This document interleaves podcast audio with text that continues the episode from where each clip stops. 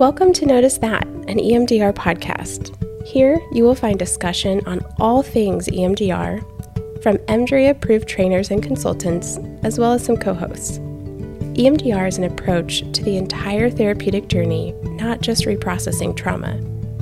This podcast will feature discussion on the therapeutic relationship, understanding and using the original eight phase protocol and what to do to bring deeper understanding to the why behind EMDR and what to do when you're stuck. This podcast is an invitation to connect and learn together about EMDR and the process of psychotherapy. We are glad that you're here.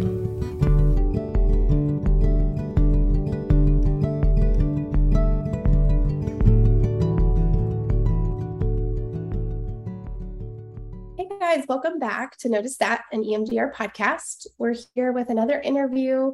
I'm so excited today. We have a very unique dynamic, and we're going to kind of hear from the perspective of both the therapist and the human experiencing the therapy. So, I want to introduce you guys today to Deborah Korn um, and Michael, who have come together to write a book with beautiful integration of both of those perspectives the education, the story, the art, um, all of it kind of coming together to share about an experience as well as educate. So thank you guys for coming. Welcome to the podcast. Thank um, you, thank you for Jen. being here. Thank you yeah. for having us.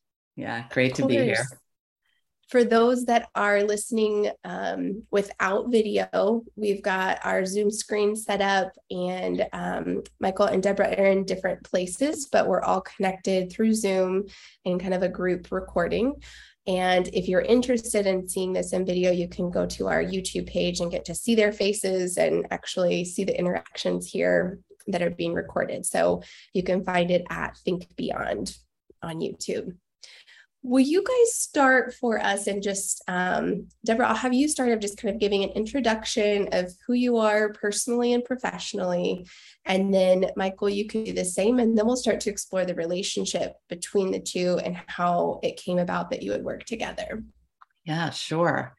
So uh, I'm a licensed clinical psychologist and I maintain a private practice in Cambridge, Massachusetts, just up the road from Harvard. Uh, and I'm also an adjunct training faculty member at Bessel van der Kolk's Trauma Research Foundation in Boston. And uh, I was trained by Francine Shapiro in 1991 and 1992 when I was the director of a women's inpatient trauma and dissociation program. And uh, I've been on the faculty of the EMDR Institute for the past 28, maybe 29 years now.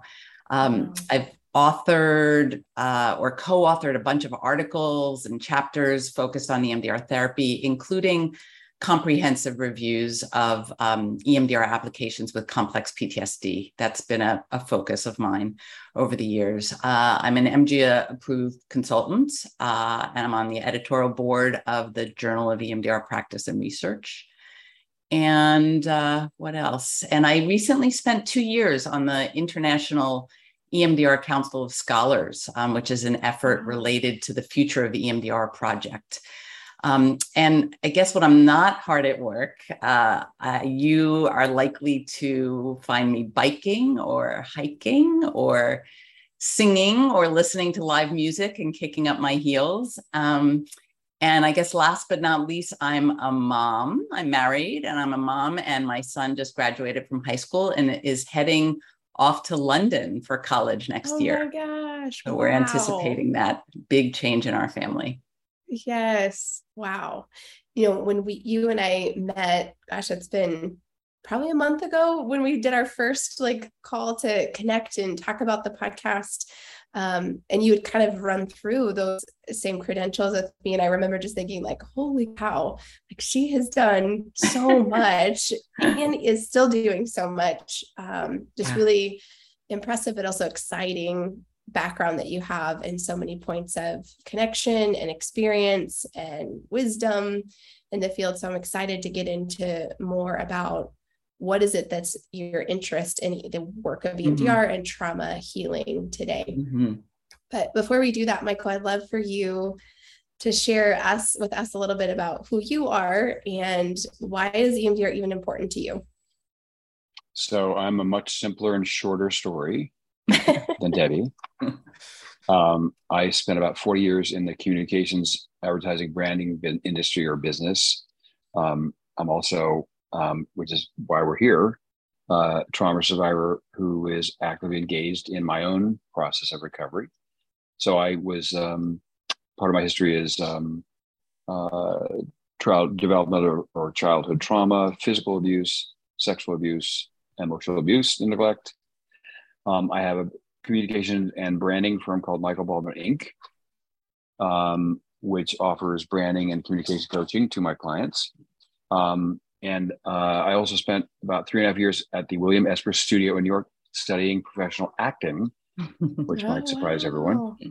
Um, I went to college in Beloit College in Wisconsin, and I live in New York, and I'm single, so I have no, oh I have no children. I'm, I'm sending off to college, and and I'm just actually on vacation this week with my brother, who's right over there, um, and we're in we're in Greensboro, Vermont.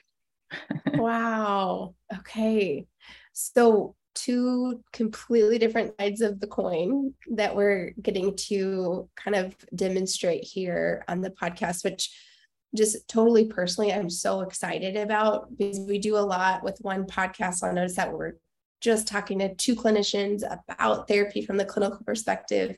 Yeah. And then we switch over to another podcast and we're trying to talk to clients and regarding just the human experience of like our own human experiences, but to see it all kind of come together and really in the book that you guys have written to see it so beautifully meld together. How did you guys come to know each other and and find this work as something you wanted to do? Yeah. Michael, so why don't maybe you'll start? Yeah. Okay. So I had started, um, let's see, maybe I'll give you one little bit of history. So over 22 years, I had seen eight different therapists, none of which, none of whom ever mentioned the word trauma to me, mm-hmm. and none of them were EMDR therapists. So I um, met Dr. Jeffrey Magnavita, who was my therapist. So just to be very clear, Debbie was not my therapist. Debbie is my co-author. She's not my therapist. Um, and so this, the genesis of the book started about six months into my work with Dr. Magnavita as I started to understand concepts about trauma and concepts about EMDR as I understood them. And being a visual thinker, I started um, creating um, what we now refer to as billboards in the book, where there's an image on the right and there's very minimal text on the left. Mm-hmm. And I, as I understood things about, um, for example, how trauma is frozen in the, your nervous system, it stays perfectly preserved there. So I had this idea of an image of a 35 million year old flower trapped in amber and talking about how, um, just like that, images get frozen and they stay perfectly preserved. So I showed that about six of these with Dr. Magnavita. And um, uh, he said, you know, this could be a book. And all I had to do at that point was find an EMDR therapist who was willing to write a book with someone they never met before in their life. And Just one of the people, task. small task. And one of the people that Dr. Magnavita, well, the one person he, he recommended or suggested I, I reach out to was Debbie. And that's who ended up um, being my co-author. Um, wow. And in terms of thinking about the book uh, or creating a book, um, because I was so completely ignorant about trauma. EMDR had completely um, uh, incorrect associations or understanding of both. Um, I thought like maybe I could create a book um, sharing my story to help other people um, be comfortable talking about their stories, starting with you know talking about them to themselves. Um, one little um, caveat about the title. So we all know what EMDR stands for. I'm going to guess in this audience, but um, eye movement desensitization and reprocessing was something most lay people are never going to remember. So I wanted to give them four words that retained the same acronym mm. that were in context that they could remember. So every memory deserves respect was my way of doing that. So it's a, it's a memory based therapy. So it's funny the, the, minute the publisher saw heard that title, they said there was no discussion. That was the title. Oh my um, god! So also, I had an idea that men in particular um, uh, might it might help them understand that trauma might also be at the root of many of their symptoms and behavior patterns, because I think men often need more permission or encouragement yes. to share their vulnerability and, and, and to seek help. Right. So, yeah. Debbie, right. Debbie, and take I, it from there. Well, I just wanted to add something with regard to the title of the book and the cover of the book. I just thought I'd say mm-hmm. something there too. Um, I'm gonna I'm gonna show this ah, for those beautiful. that are seeing it. Yes, the cover, the Thank title. you. Incredible. Yeah, so so many trauma survivors tell us um, that they themselves or others in their lives are quick to dismiss the relevance or the impact mm. or the importance of certain experiences. Right? They're often told you to just put things in the past or to pull pull themselves up by their bootstraps.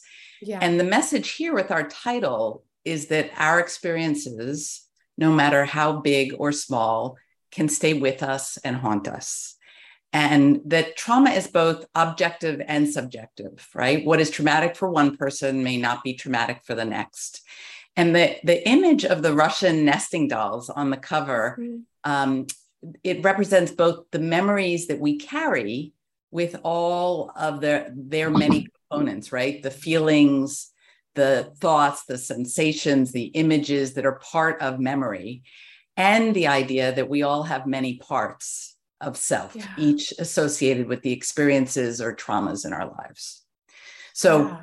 just wanted to throw that in but to, to pick up the story from where, where Michael left off in terms of how we came together, um, Michael's story and his idea for this book were so compelling mm-hmm. to me that I just absolutely couldn't resist, right? I immediately got really excited about creating an EMDR book unlike anything that I thought had ever come before. Um, you know, yeah. one that my clients would actually read, one mm-hmm. that I could share with my parents who have never really understood what I do for a living and what EMDR is um, you know, one that I could share with my primary care doctor or my chiropractor who've asked me about trauma over the years. And I just imagined it to be a truly accessible, reader friendly, user friendly book, um, and one that would answer the kinds of questions that people new to therapy tend to ask or they don't ask right they mm-hmm. the kinds of fears the kinds of questions that people have about trauma itself about symptoms about the recovery process. And I wanted it to be, or we wanted it to be a book um, for those who self identify as trauma survivors and also for those people who can't quite figure out you know why they're depressed or anxious or unable to keep a job or maintain relationships and we wanted it to be for EMDR therapists and non-EMDR therapists and for other caregivers as well like physicians or lawyers or probation officers or educators. And for me, writing a book uh, like this was a way to combine my commitment to mental health advocacy and social justice um, mm-hmm. with my love for trauma informed clinical work, for teaching, for EMDR therapy. Yeah. The the versatility of what this material how it can be digested and utilized i think is one of the most powerful pieces of it is as i was you know going through it myself for the therapists themselves it's a way to like to learn these concepts in what feels like a digestible format. Yeah. Um, Michael, you were saying you'd been to multiple clinicians before who never mentioned trauma. And I think we are in a movement of it becoming much more recognized. But the reality yes. is there's still so many clinicians out there who haven't yet been exposed to right. what is trauma and how do we think of it more um, yeah more generally rather than trauma can only be these certain things the other piece is it's it's so um, the way it incorporates the art aspects of it. Michael as you were talking about saying like oh i'd have this concept and then i'd see this image.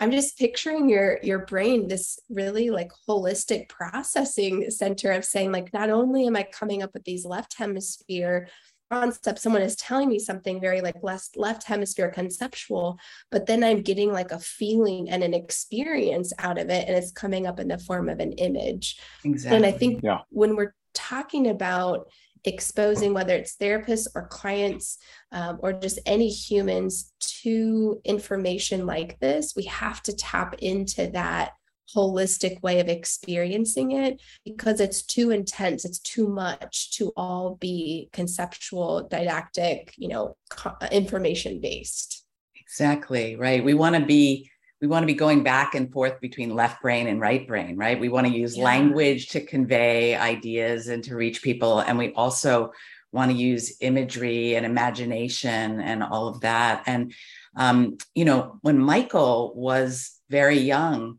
he had tremendous difficulties with reading. He had reading tutors, right, Couldn't Michael?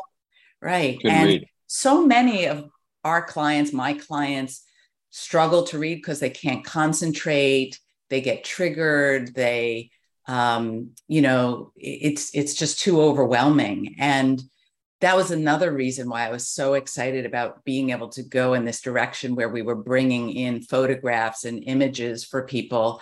Um, and several of my clients have said they really see the book as two books in one, right? Mm-hmm. It's a mm-hmm. picture book with a message, with information, and it's a text.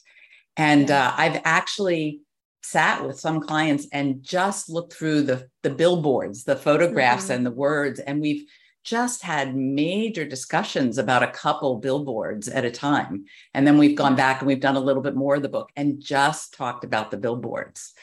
Yeah.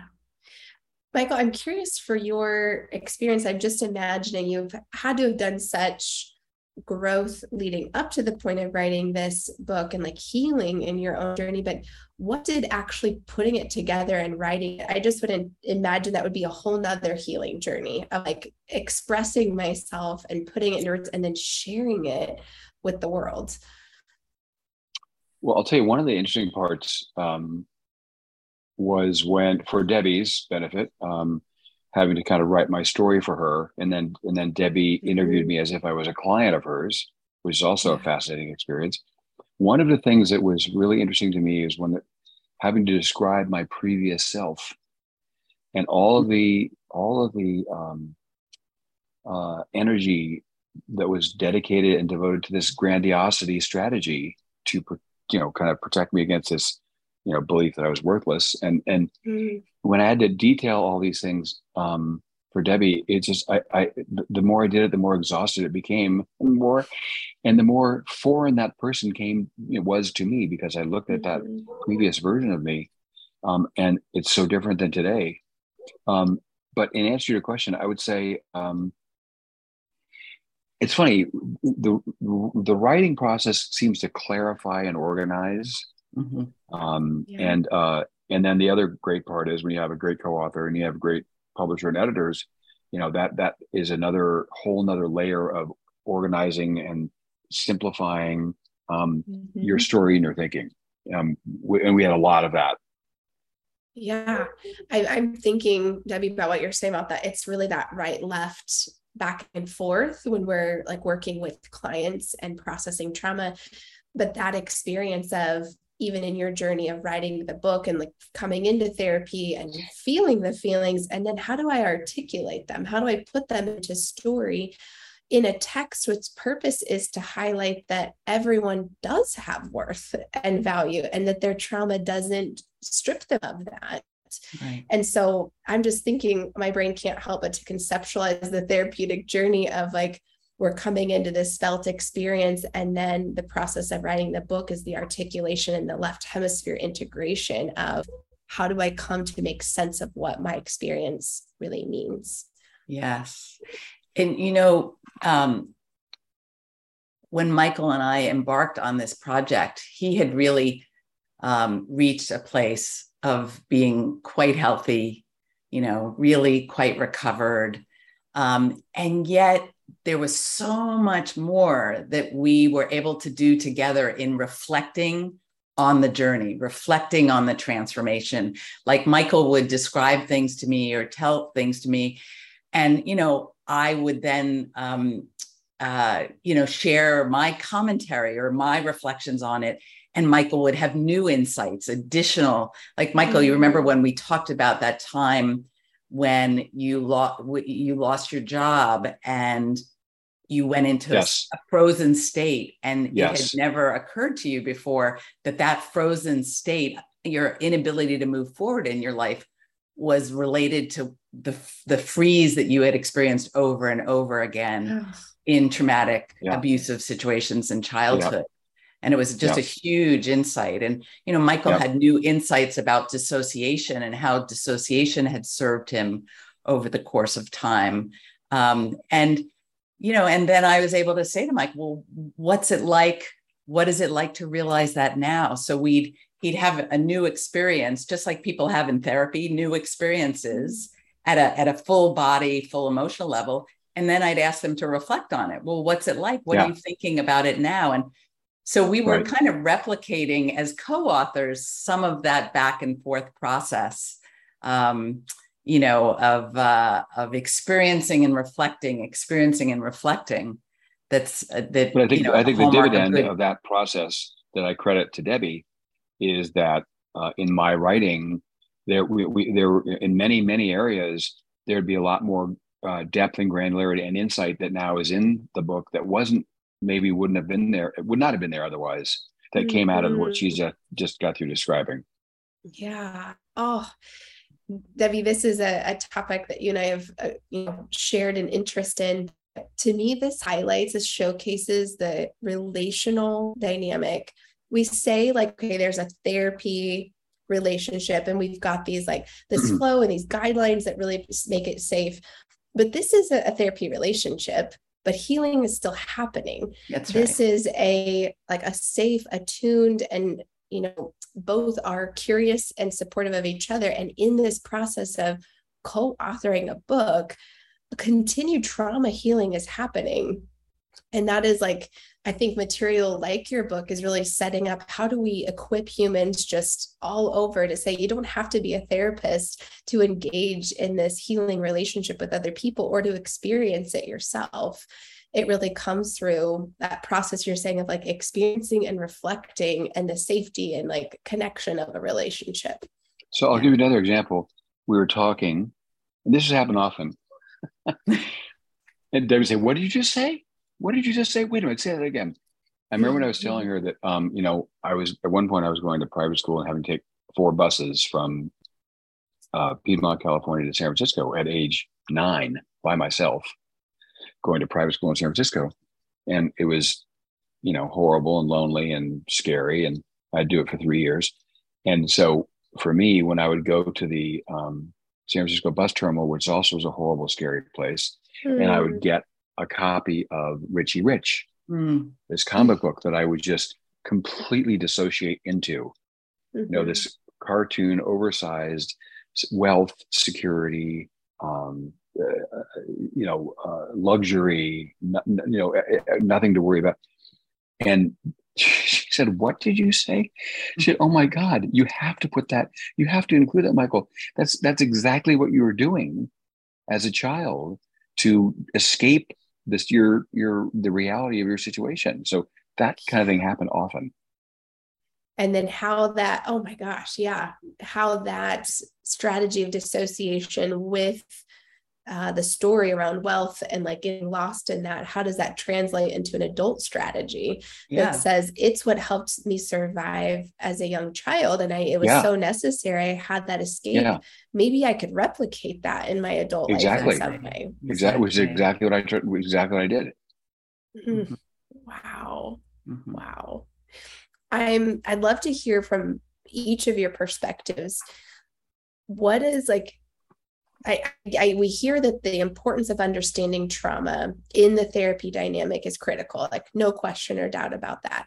How do we really get into presenting that? And i think you know in the book does a, a great job of that but i'd be curious debbie from you to hear how are you bringing this into your sessions and really starting to highlight that with your clients if maybe they haven't ever had the story of trauma before? They haven't written that story about their own experiences. They've felt it but as you mentioned earlier, the world around them has told them it's not that big of a deal. Pull up your bootstrap, keep moving. What's your approach in? And then, Michael, what's, yeah, like what kind of input do you have from the client perspective on that? Yeah. Well, you know, in the book, we uh, talk about trauma as a part of life, right? We define mm-hmm. trauma quite broadly, very purposefully. Um, you know, we kind of define it as any experience that feels overwhelming, that triggers strong negative emotions like shame or terror. Um, and uh, something that involves a sense of powerlessness or intense vulnerability. And I talk to my clients in my sessions. We talk in the book about um, when we when we talk about t- trauma, we may be talking about situations where something happened to you, right? Emotional, physical, sexual abuse, traumatic losses, uh, witnessing or experiencing violence, natural disasters, combat, uh, medical trauma, or or and or uh, we might be talking about situations where things were supposed to happen but mm-hmm. didn't, didn't, right? Yeah. Situations where you were not properly protected, listened to, cared for, uh, valued, experiences of, you know, experiences we would describe as neglect or deprivation or abandonment or experiences of alienation. Um, yeah. And, you know, we talk about big T shock traumas and the cumulative effects of small t traumas. Uh, mm-hmm. Uh, criticism or betrayal, experiences involving humiliation or failure or aloneness. Bullying. Um, subtle bullying, subtle microaggressions, as well as blatant discrimination, hostility, racism, right? Examples in adulthood like a divorce or losing a job. I, I always give my clients lots of examples Mm-hmm. And sure enough, they wind up recognizing themselves in one of those, you know, a difficult move, a discovery of a partner's of a, affair in adulthood, in childhood, feeling ignored, uh, feeling different, feeling unable to measure up uh, or powerless to control the craziness or the chaos in your family. Um, mm-hmm. And I always explain to people that the greater the number of adverse experiences that someone is exposed to, the greater the potential for psychological, uh, for, for a psychological and physical toll. Um, but most importantly, I really emphasize that it's both about what happened um, and how you experienced what happened and what didn't happen. Mm-hmm. Right. And um, and I ask specifically in words about what didn't happen by asking, you know, can you think of times where you felt profoundly alone, when you um, felt like you didn't belong anywhere, where there was, you were overwhelmed or frightened and there was no one to turn to? Were there times where your parent or the person who is supposed to be caring for you, rather than being comforting, was frightening or frightened themselves right mm-hmm. so lots of examples really kind of spelling out the breadth of what comes under that umbrella of trauma when you describe it in that way with all of those examples it's i can't think of a human who hasn't right. experienced trauma right like that right. is the human experience is riddled with it that's part yes. of like yes. living um the the piece that that I like to highlight it is like all of that in the absence of a secure attuned relationship. Exactly. That's when we get the the strategies and the symptoms that have to manifest as a way right. to deal with it. Um, and I right. think that's such a missing piece yeah. is, you know, and people even being able to understand like trauma, we all treat trauma as therapists. We may not know it, but we all treat it. But it's really looking at like the symptoms and their severity are dependent on how much attunement and security were they offered in the difficulties of life. Exactly. And, um, you know, I think most people recover from trauma. The statistics yeah. tell us that yeah. most people do not develop PTSD, but the folks that wind up symptomatic dealing with anxiety or depression or PTSD or dissociation um, are the folks that have that element in their story mm-hmm. that they're they had no one to help them find their way to process with to reg- help them regulate or recover um, yeah. and that's when as you said people start turning to these defensive strategies or these um, you know attempts to cope that may yeah. have served them very very well back then that may have been part of their resilience back then yes. but is you know, holding them back to some degree, limiting their aliveness in their lives today. I think that's such the power of even being able to define trauma in the way you're describing is that experience alone to me in therapy is attunement. Sometimes it's the first moment of attunement that says what you went through and what your body experienced in that moment. I want to see you and validate you and attune to like how much that was for you where the, the lack of attunement has led them to say like no it doesn't really matter it's not that big of a deal because that's the messaging they've been sent yes. so material like what you guys have written to me is like this like on a platter offering here's where we can come in and even start attunement. And that's the first step in being able to heal trauma is yes. we have to get connected in what that experience was like. Yes. Michael i was thinking um, your story of your step grandfather yes. is really relevant to what we're talking about right? Yeah so he was um, our grandmother remarried and uh, a very successful man um, and one of the places the homes they had was in naples florida and there's a picture in the book um, of my step grandfather uh, and myself in the water and the operative part of the picture for me is that he's holding my hand so he's, you know, mm-hmm. otherwise I'm sure I, I would have been, I probably never would have gone in. I'm like about two, two feet tall.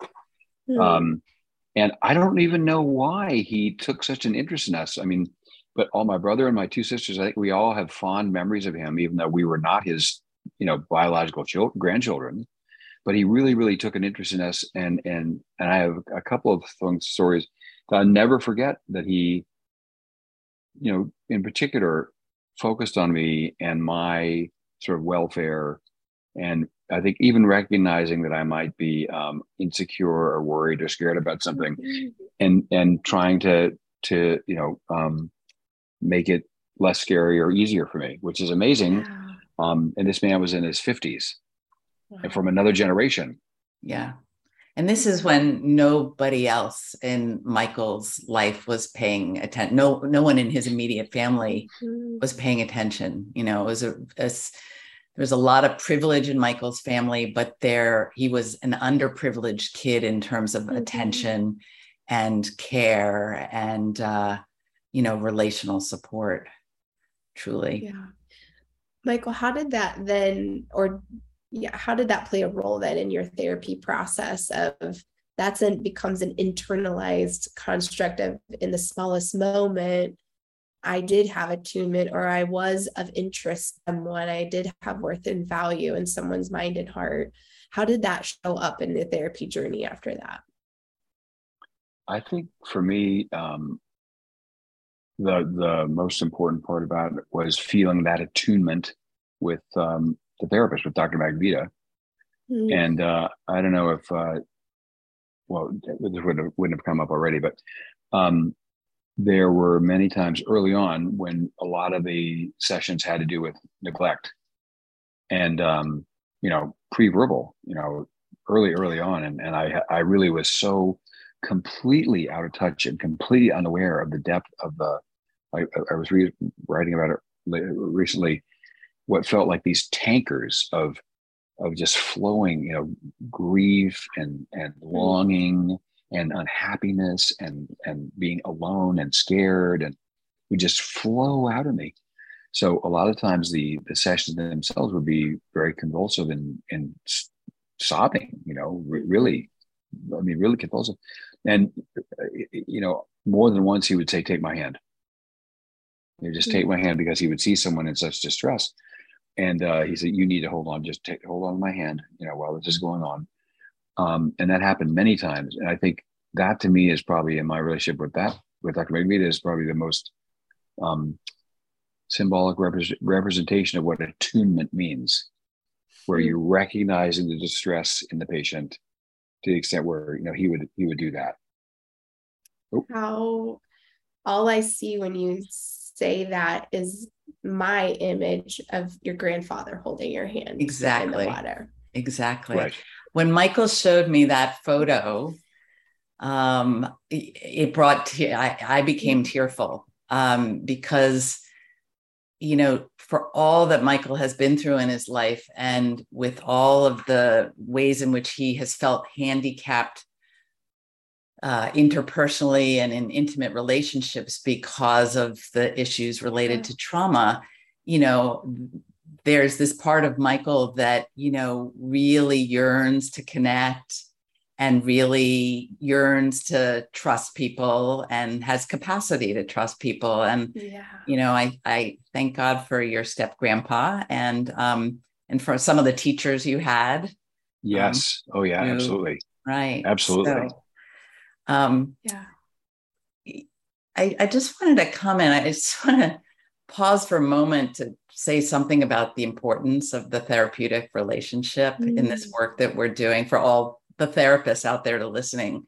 Um, you know, I, I really want to invite therapists to bring their whole selves, their hearts, and their emotions to the therapeutic relationship, to psychotherapy, right? I've discovered that many therapists coming out of basic training in EMDR um, here get this message to kind of stay out of the way and let the let the client's brain do the work. And um, mm-hmm sometimes I think people take that in to mean that means that they should somehow be detached or neutral yeah. or totally silent. And from my perspective, this really misses the mark and could even be harmful to clients. Mm-hmm. And, you know, our clients really need to feel, as Michael's describing, really need to feel accompanied and seen and validated. And they need to know that we're not just offering them words or perfunctory explanations, right? They need to know that they're having an impact on us.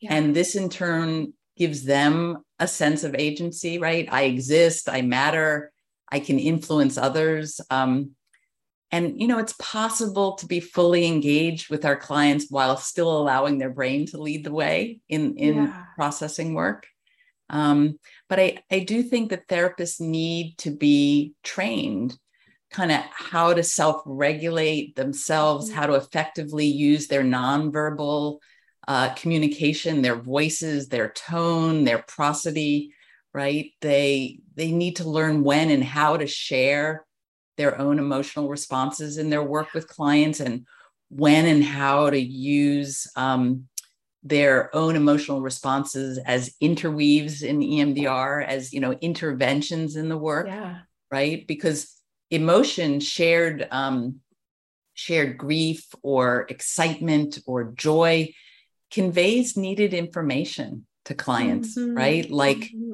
again, you're important, you're not alone. So what we're doing in EMDR therapy, in any good trauma informed therapy, is we're activating the old experiences and then we're trying to give the client new perspective, new information, a new experience in the moment, which is information that yeah. they can integrate in with the old and transform the old. Yeah, I'm memory reconsolidation, yes, right? Exactly. Like that is, exactly. oh, I love it. And this topic gets me so jazzed. I just, yeah. it feels like it's just the most important piece that we can't emphasize enough. Michael, your story that you shared is like the most perfect picture of that of you have this really old resource back from step grandfather when you're little little and that happens but it was a small enough memory network that many other experiences happening after that that maybe contradicted what that yeah. moment felt like at the time and yes. then you have this therapist in real time, present moment, sees your pain, sees your suffering, and says, Take my hand. Like I'm here with you and I want to connect with you in that. If it wasn't for that invitation and your your therapist then being their real authentic human self that says, I want to comfort this person. Like I mm. desire to like comfort and regulate with them and feel connected to them. Not only does it one reconnect you back to a really old template that says like maybe there are you know some people that do see me and see my hurting and want to connect with me but then it continues to build on it. You have yet again now another new experience of that. So right. powerful. And i think debbie you were mentioning like as therapists there is like this hesitancy or reservation around it of what do we learn in school? Like oh no physical touch. Don't hug your clients. Don't like these types of messages that are saying like oh but that was the most powerful thing that you are highlighting out of all of your therapy was the moment he offered you a yeah. hand yes. in that. Yes. Yes. Many times. Yes. And I think for clients that might be listening to the episode to say, if that's a desire of yours to feel nurtured and comforted from your therapist, there is nothing wrong with you. Right. So many clients feel that there's this shame that, man, if if I'm in that moment and just wish my therapist would hug me, or I just, I look forward to seeing them because when I'm in their office, I feel so important and special and I miss them when they go on vacation. Like it mm. doesn't mean that we're broken or wrong or it's inappropriate.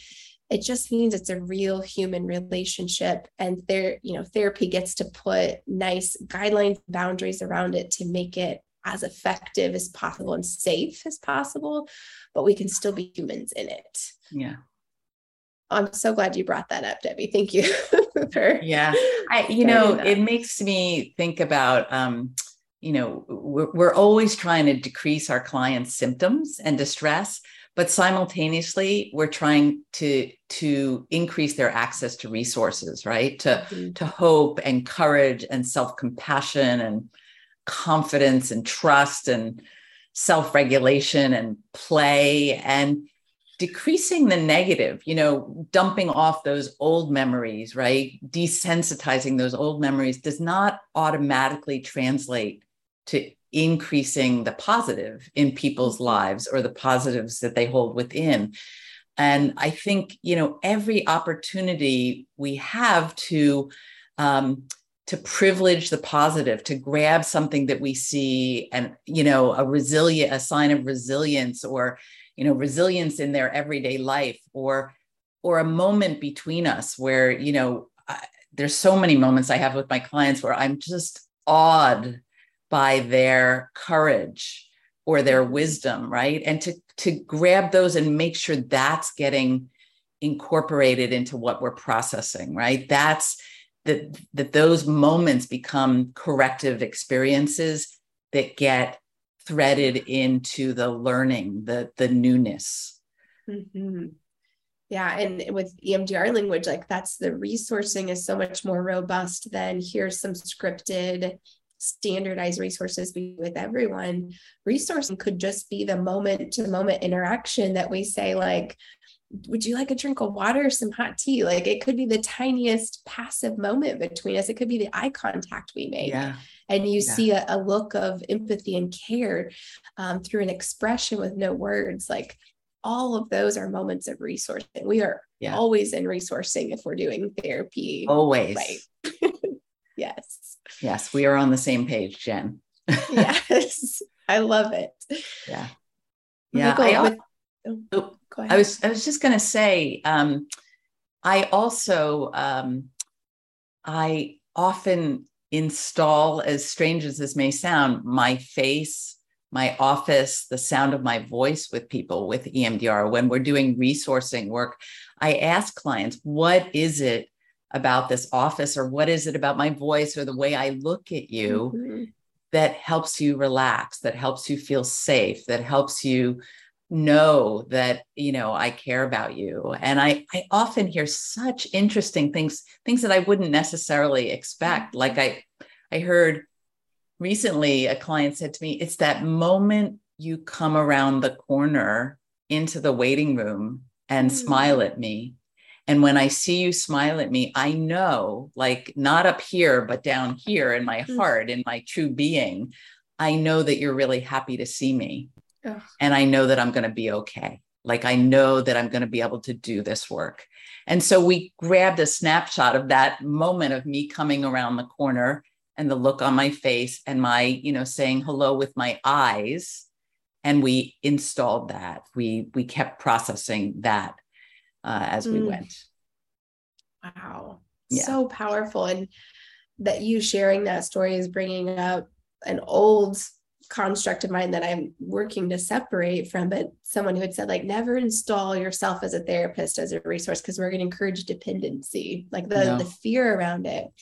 And it's just, to me, it can be such powerful resources. So to hear you even say, like, a look on my face would yeah. just install and really get detailed about it how powerful that can be because of what that means to them yeah i i actually think it's quite the opposite jen mm-hmm. i think i don't think we're we are facilitating dependency i think we're facilitating growth and a healthy mm-hmm. autonomy because we want our clients to carry us inside and hear our voice, not the voice of their bully or their perpetrator, yeah. right? We want them to see our face, right? That's that's healthy development. A child incorporates the sound of their, you know, their good enough parent, you know, mm-hmm. kind of being nurturing and being kind. So so many of these folks need, you know, we need to populate their positive memory networks because yeah. there's an overabundance of negative, critical. Mm-hmm. Um, so I think having a little bit more that they can carry with them, um, yeah. I think it facilitates object constancy and object permanence, right? So they can go in between sessions and know that we're still there. Yes. Right. We're not, that, we haven't disappeared because they closed the door and head to their car. Bowlby's safe haven and that that attachment pattern of like we have this secure home base, safe right. base, and then we can launch out. And the whole purpose of therapy is for that launch. I can I can go out and navigate the struggles of the world, and I can trust that I come back and maybe just this one person can genuinely care and unconditionally care about me. And as I'm launching, maybe I come into relationship with more people that could be that. We could transfer that safe secure base. Right. And if folks have never experienced nurturance, you know, if they've never experienced somebody holding them in heart and mind when they're apart, you know, how mm-hmm. can they how can they nurture them? How can they begin to nurture themselves and have yeah. they've never had somebody expressing compassion for them in yeah. actions or words? How can they have compassion for themselves? Right. Mm-hmm.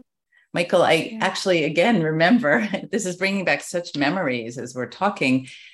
I remember interviewing Dr. Magnavita, your therapist, for our book. And um, I remember him talking about that point in his work with you where you started to get excited for the first time about taking care of yourself, like really, you know, cooking mm. dinner and really putting effort into cooking well for yourself and you know kind of creating your apartment in a way that was you know expressive of who you were and just this transformation that reflected that for the first time as you had you know dr magnavita caring for you and expressing compassion for you and believing in you and seeing you you were then able to start doing that for yourself.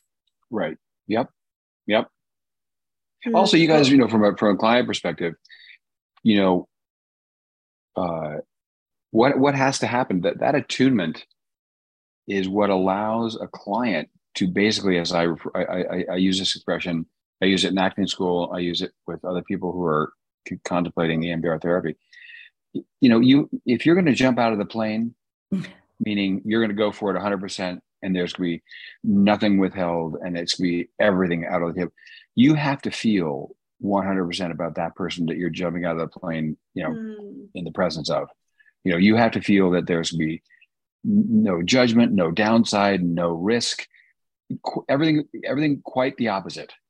Yeah. Um, and and I think that's what the the attunement and attachment. And in my case, um, I think so much about it. My my pathology was a, an utter lack of attachment to any any anybody. Mm-hmm. And you know, Dr. Magnavita was you know he he he played several roles of a of a parent of a sibling of a grandparent of all these you know all this sort of the the amalgam of, of any teacher that ever took an interest in me you know all those roles he played for me and that's why it was uh, always such a relief to when he would come he didn't walk in or turn around the corner he would open the door into the waiting room and he'd say, and I, and I knew I'd walk in, and I walk in that office, I'd sit down in that chair and he'd shut the door and I'd say, I'm here. I, I made it. I'm here. Mm-hmm. And, and my, in my case, Jen, I drove 110 miles from New York City to Glastonbury, Connecticut to get to him. So I would drive two and a half hours to get to his office. And then I'd wait an hour at the Dunkin' Donuts And then I would see him for three hours, two 90 minute mm-hmm. sessions, and I would drive back. And a lot of times, if there's an accident or rain or snow, the Merritt Parkway was that'd be a five or six hour trip back. Wow. And that's, you know, to really show and you were mentioning this, uh, to come from a place of a lack of attachment to anything, your your nervous system doesn't even know what it could feel like to have a safe figure to attach to mm-hmm. to be introduced into this relationship this is this person is showing up in a way that's teaching my nervous system for the first time. What does it feel like to start to attach in a, in a secure way? I can feel connected and attuned and then maybe i feel fear in it and i want to pull back and guard and protect and he's still pursuing me and still consistently there for me. I'd be curious did you experience some of those like ups and downs and like the roller coaster of I've gone from not attaching at all to can I really attach? Like, can I trust that this is safe when I've been told for my whole life it's not? I think maybe because I was in such dire straits when I finally got to him. Mm-hmm. Um, and the first time I saw him, I was with him for four and a half hours. Um, I think that just that attunement and attachment that process took place pretty quickly. And um, i never felt for example i'll give an example. One time i was um, uh, going to confirm the time for the following week. And i uh, i said I'll, I'll, I'll email you. And i emailed him later than i thought maybe a, a half a day later and he, he had filled the time. And I remember feeling in that case, I remember feeling like panic, like I, I can't, I can't go, I can't wait two weeks to go back up there. I, I just, I, and then I remember him telling me, because I, I think we spoke on the phone, he said, you have to know that no matter what, whether it's a weekend or an evening, or I will always find time for you. So don't ever worry that, you know, you're not going to have, you're not going to have a slot. Mm-hmm. You're not going to have the ability to come to, to come here.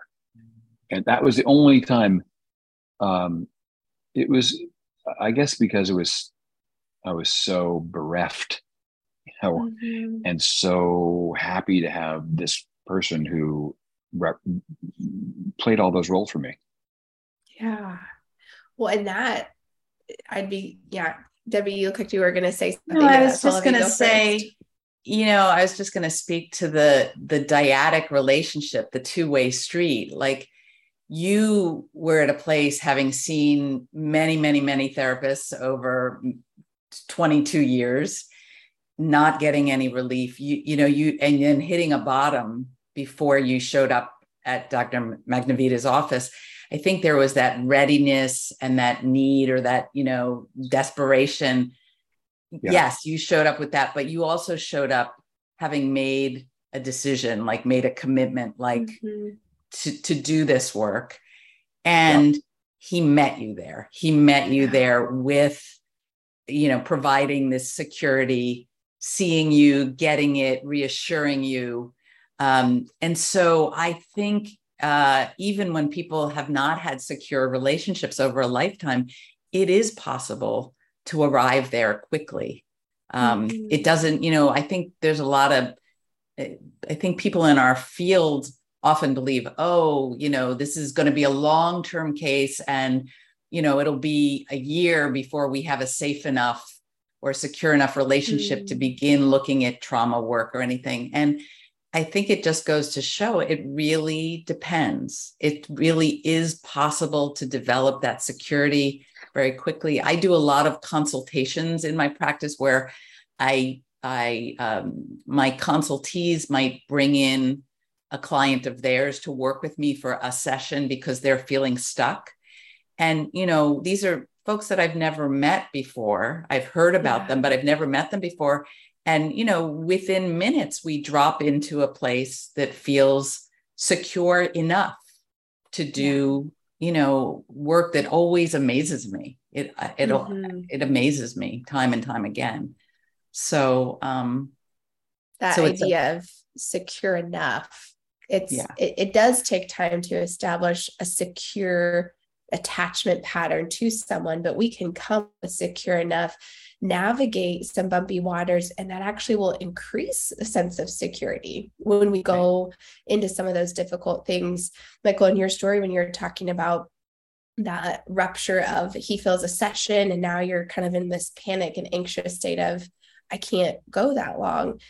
That mm-hmm. is like an anxious attachment response. But yeah. what happened yes. is the two of you you you came together. Yeah, you came together in connection of it. And he said, Hey, in this in these moments of mis misattunement or mismatch, like we can still find each other. And here we are. And I want to know I'll still find you and I'll still accommodate you and I'm still here and we'll make it work. And so through that, I would guess the relationship really even like dialed up a little bit more in the sense of security and that this said like, okay, I got to feel that big wave of activation of, oh no, I might lose this, my security. And then I say, oh, oh it, i didn't. And that repair piece and that gosh is probably almost more healing than if it had never happened in the first place. Yeah. Definitely. Yeah. I, I think um you know those those moments where things don't go perfectly or even when there's a real rupture in the therapy it's such an opportunity it's a remarkable yes. you know I, always say to my clients that you know every disconnect is followed with the opportunity to reconnect and in that mm-hmm. reconnection i think you're going to learn something about me about us about what's possible in intimate, secure relationships that yeah. is really important to know. You've never, maybe never known that before, that mm-hmm. there can be mm-hmm. repair or there, you know, or someone will come to you. yes. You know, you don't always have to chase after. Mm-hmm. Right. Yes. Okay, we're going to take a, a, quick break here to share with some of our listeners about things we have going on at Beyond Healing. But then as we come back, I want to kind of reground this back into EMDR specifically from both of your experiences. So we'll be back here in just a moment. Okay, um, as we get back into kind of our conversation where we were at, I want to come back to the EMDR pieces of this specifically. So we're talking about the relationship and the importance of resourcing is always happening through the therapeutic relationship. But then there's that other piece of trauma work. There's actually the like, let's go back into the stored experiences and and choose to and intentionally like activate your body in that so that held with the resource of a relationship and all of the beauty of EMDR, how we can process through that. I want to connect with each of you on the experience with EMDR and what you would want to share with our listeners in that. So, Michael, I'll, I'll start with you, but for those that are therapists or clients listening right now, what would you want to share about the experience of EMDR or what felt so important as you're shifting into like we're about to navigate some of the hardest, most painful experiences um, of my life in a therapy session? So you want to start with me? The, the, the hardest and most difficult that I can remember? Yeah, just anything you'd want to share with um, clients that might be listening or therapists of what was so important to you in that EMDR process.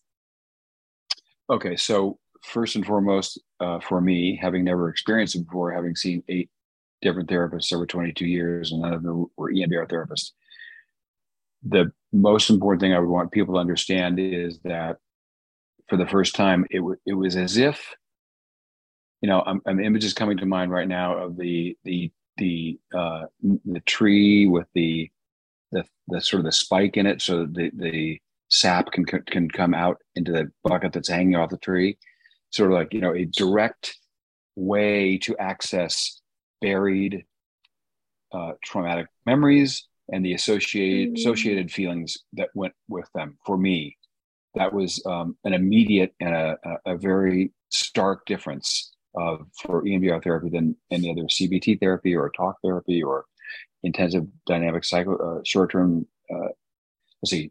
Intensive short-term, short-term dynamic, dynamic, psychotherapy. Dynamic psychotherapy yes. Yeah. any of them. So so that image of like you know you be able to go can go right in and access and connect with those you know target memories where the mm-hmm. trauma is is a, a part of it and then all the feelings and emotions that are, are tied up with that just coming yeah. out i mean just not intellectualizing them but experiencing them as vivid as they were at the time that's number one okay i want to just I want to add to that image. My mind is going to those other approaches that you listed are my felt experience are more like we need to cut this limb off. We mm. need to like prune the tree here. Mm. You know, we have to cut this off. And mm. what you're describing this is like, no, the tree itself is like, let's let it be. Let's get into what's really happening inside instead right. of trying to like just manage and tame it. Let's really go with what's happening from the inside out. I love right. that image. Mm. Yeah, it's a good uh, one. Thanks. Uh, and then the other one, I think, because in, if you read the book, there are a couple of um, nightmares that I had for over 40 years that never diminished in intensity, were as terrifying the first time I had them as the last time I had them. And it turned out that they were very specifically related to traumatic memories and traumatic events. Mm-hmm. And in terms of um, scariest things, there were um, one of I didn't wasn't really revealed until almost the very end of the two year period with Dr. Magnavita, and I was starting to wonder maybe this is it's so bad I just can't really deal with it. Maybe it's just something I'm just never going to be able to to to, to cope, and, it's just too bad. I'll just never know what it is. And then um, the same nightmare that I had, I had the night before I was going up to Dr. Magnavita, and it was it was as if um, they let me see that last chapter of the nightmare that was never available to me before in 40 years and and um, what in my dream nightmare all the time for 40 years was this prison wasn't a prison it was a doctor's office mm-hmm. and so what was revealed to me was the actual source of the nightmare and the sort wow. and, and the root of the traumatic memory and and then we finally got to that with Dr. Magda in, in, his office, and finally we are experiencing that that traumatic experience. He knew what it was a year ago. I didn't. Uh, it had it, for me. I had to wait to get to that point. So, yeah. what is my point? I think for me, um, no matter how scary or no matter how much the apprehension, and, and the way I describe it is subconsciously, you know, I felt like my subconscious knew everything. It was just a matter of whether or not it wanted to let my conscious mind know or not know. Mm-hmm. But no matter how bad or how I'll use the word dread. Sometimes I would drive up. I have this horrible sense of dread. Like, oh, what's going to happen to I don't know if I can handle it. When you're in the when I was in the office with him, I knew no matter what it was, he wasn't going to run out of the office. He wasn't going to let me, you know, de- dysregulate. He wasn't going to uh, let me become somehow overwhelmed and, and blow up in some way. He was going to be there with me. And that to me is almost the key to everything. And this gets back to the attunement point and my attachment with him, because you have to have that person. You have to have that that that assurance, that that emotional um, conviction that I know that if I'm here in this room with this therapist, that I can do this. And I also know my movie, I, I, I knew that even though the dread in many cases was so bad, I knew I had it to to somehow face it, but I knew I could do with him. Hmm. Something that was insurmountable alone became very possible with yeah, him. Well, it was hidden to me for hmm 50 years. That's how insurmountable it was. Just it was so yeah. horrible that my it was just buried, and there was no way my conscious mind was ever going to go near it because this is just too bad. This is mm-hmm. too much. Mm-hmm. Because again, because that amplification, you know, when it gets buried. Now listen to him. I'm now this Debbie gives me like listen. What listen to him? What's the about? As I understand it, is because when it happens, the characterization and the understanding and the and the, and the noise level is of a child. It's not mm-hmm. of adult. It's of a child. In my case, who was being subjected to the experience. So it's you know it's off the Richter scale for the child. When if you look at as an adult, we can see this happen. But so that's the level of, of volume, and that's the the DEFCON level that it sits there buried because the child put the label on it. It was a child sensibility that when it was buried. Right. Yeah. How would you describe what Michael is saying for the therapist perspective? Because I think that client experience of it every therapist is like how do we do that like how do we shift from a child a child storage of the memory which is filled with fear and confusion and it's all dismantled and move that more into an adaptive adult's perspective that has a, a adaptive understanding of it. Yeah. Well you know I, I always say to folks that are contemplating coming to therapy um, you don't have to figure things out before you come to therapy. You're going to have a partner. You're going to have somebody that's going to keep you safe. I'm not going to let you drown. You know um, mm-hmm. i'm going to help with the pacing and the decision making and setting the goals. I'm going to be there to accompany you and regulate. So you know show up and bring your whole hot mess you know? Mm-hmm. um, and it it's not unusual for people to have a lot of anxieties or fears at the start of treatment that that they're going to be flooded they're going to be overwhelmed that they they're going to start crying and not be able to stop. They're going to dissociate and not be able to come back into their body and get mm-hmm. grounded. And really, it is the job of the trauma therapist, the EMDR therapist, to be the anchor and to be the co regulator, right? To make sure the client stays within that window of tolerance at all times. Like we're tracking, right? Michael uses the word attunement. To me, what attunement is, is moment to moment, tracking my client's body, their emotion, their words, what's going on between them and me, right? Are we connected? Can they feel me with them? I'm watching and tracking all of that.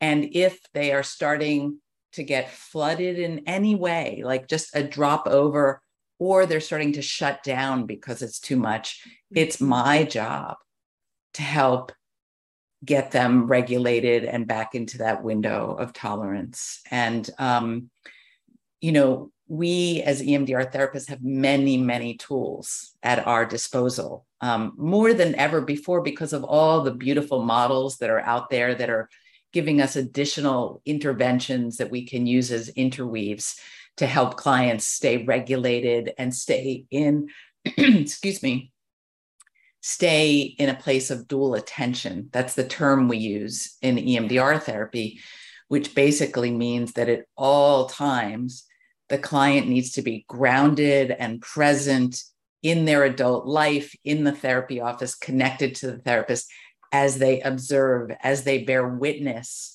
to their feelings, their thoughts, their mm-hmm. memories, their impulses, their images.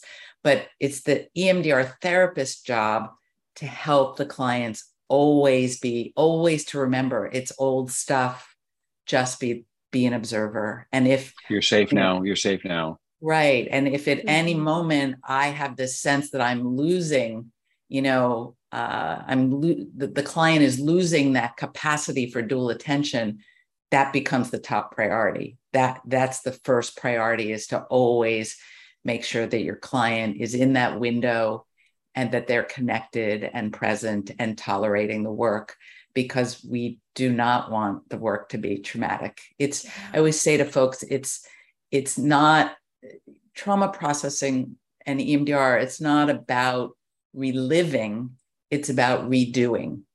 It's mm. about processing and redoing right? You have an opportunity to first bear witness to your own story to experience and observe your own story and then you actually get a choice. You get to say, well, what would I have liked to have happened? What did that little kid need to hear that he never heard back then?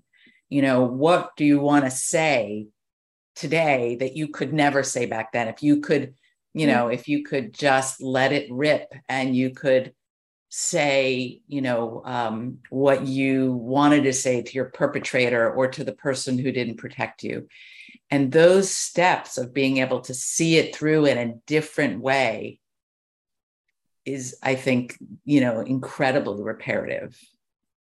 You know i want to add just one thing not... is, is, that i think what debbie's talking about and you guys know mm-hmm. about is that that moment to moment attunement process. I think that's what good parenting is. Yes. I think that's what what what good parents do. And we didn't have good mm-hmm. parents. And debbie debbie is one of, the, one of the many things she's pointed out is in the case of our mother, you know, I, I, had probably six concussions. I kept falling on my head as a kid. I was two and three years old. So she was so complete out of attunement, out of what Debbie was mm-hmm. describing. She said, "Well, he's falling on his head, so let's put carpeting on his forehead." Mm. Carpeting. That was the carpeting. Yeah, carpet. You know, industrial carpeting on my forehead. So there's no no clue whatsoever. Why is this happening? And what is this state of yeah. But I think what, what you're describing, what you guys describe, is I think that's what good parenting is. Yes. Which we did not so have. No. I, I love your connection there because that really just highlights the therapy process is a reparenting right. experience. Yes. Yes.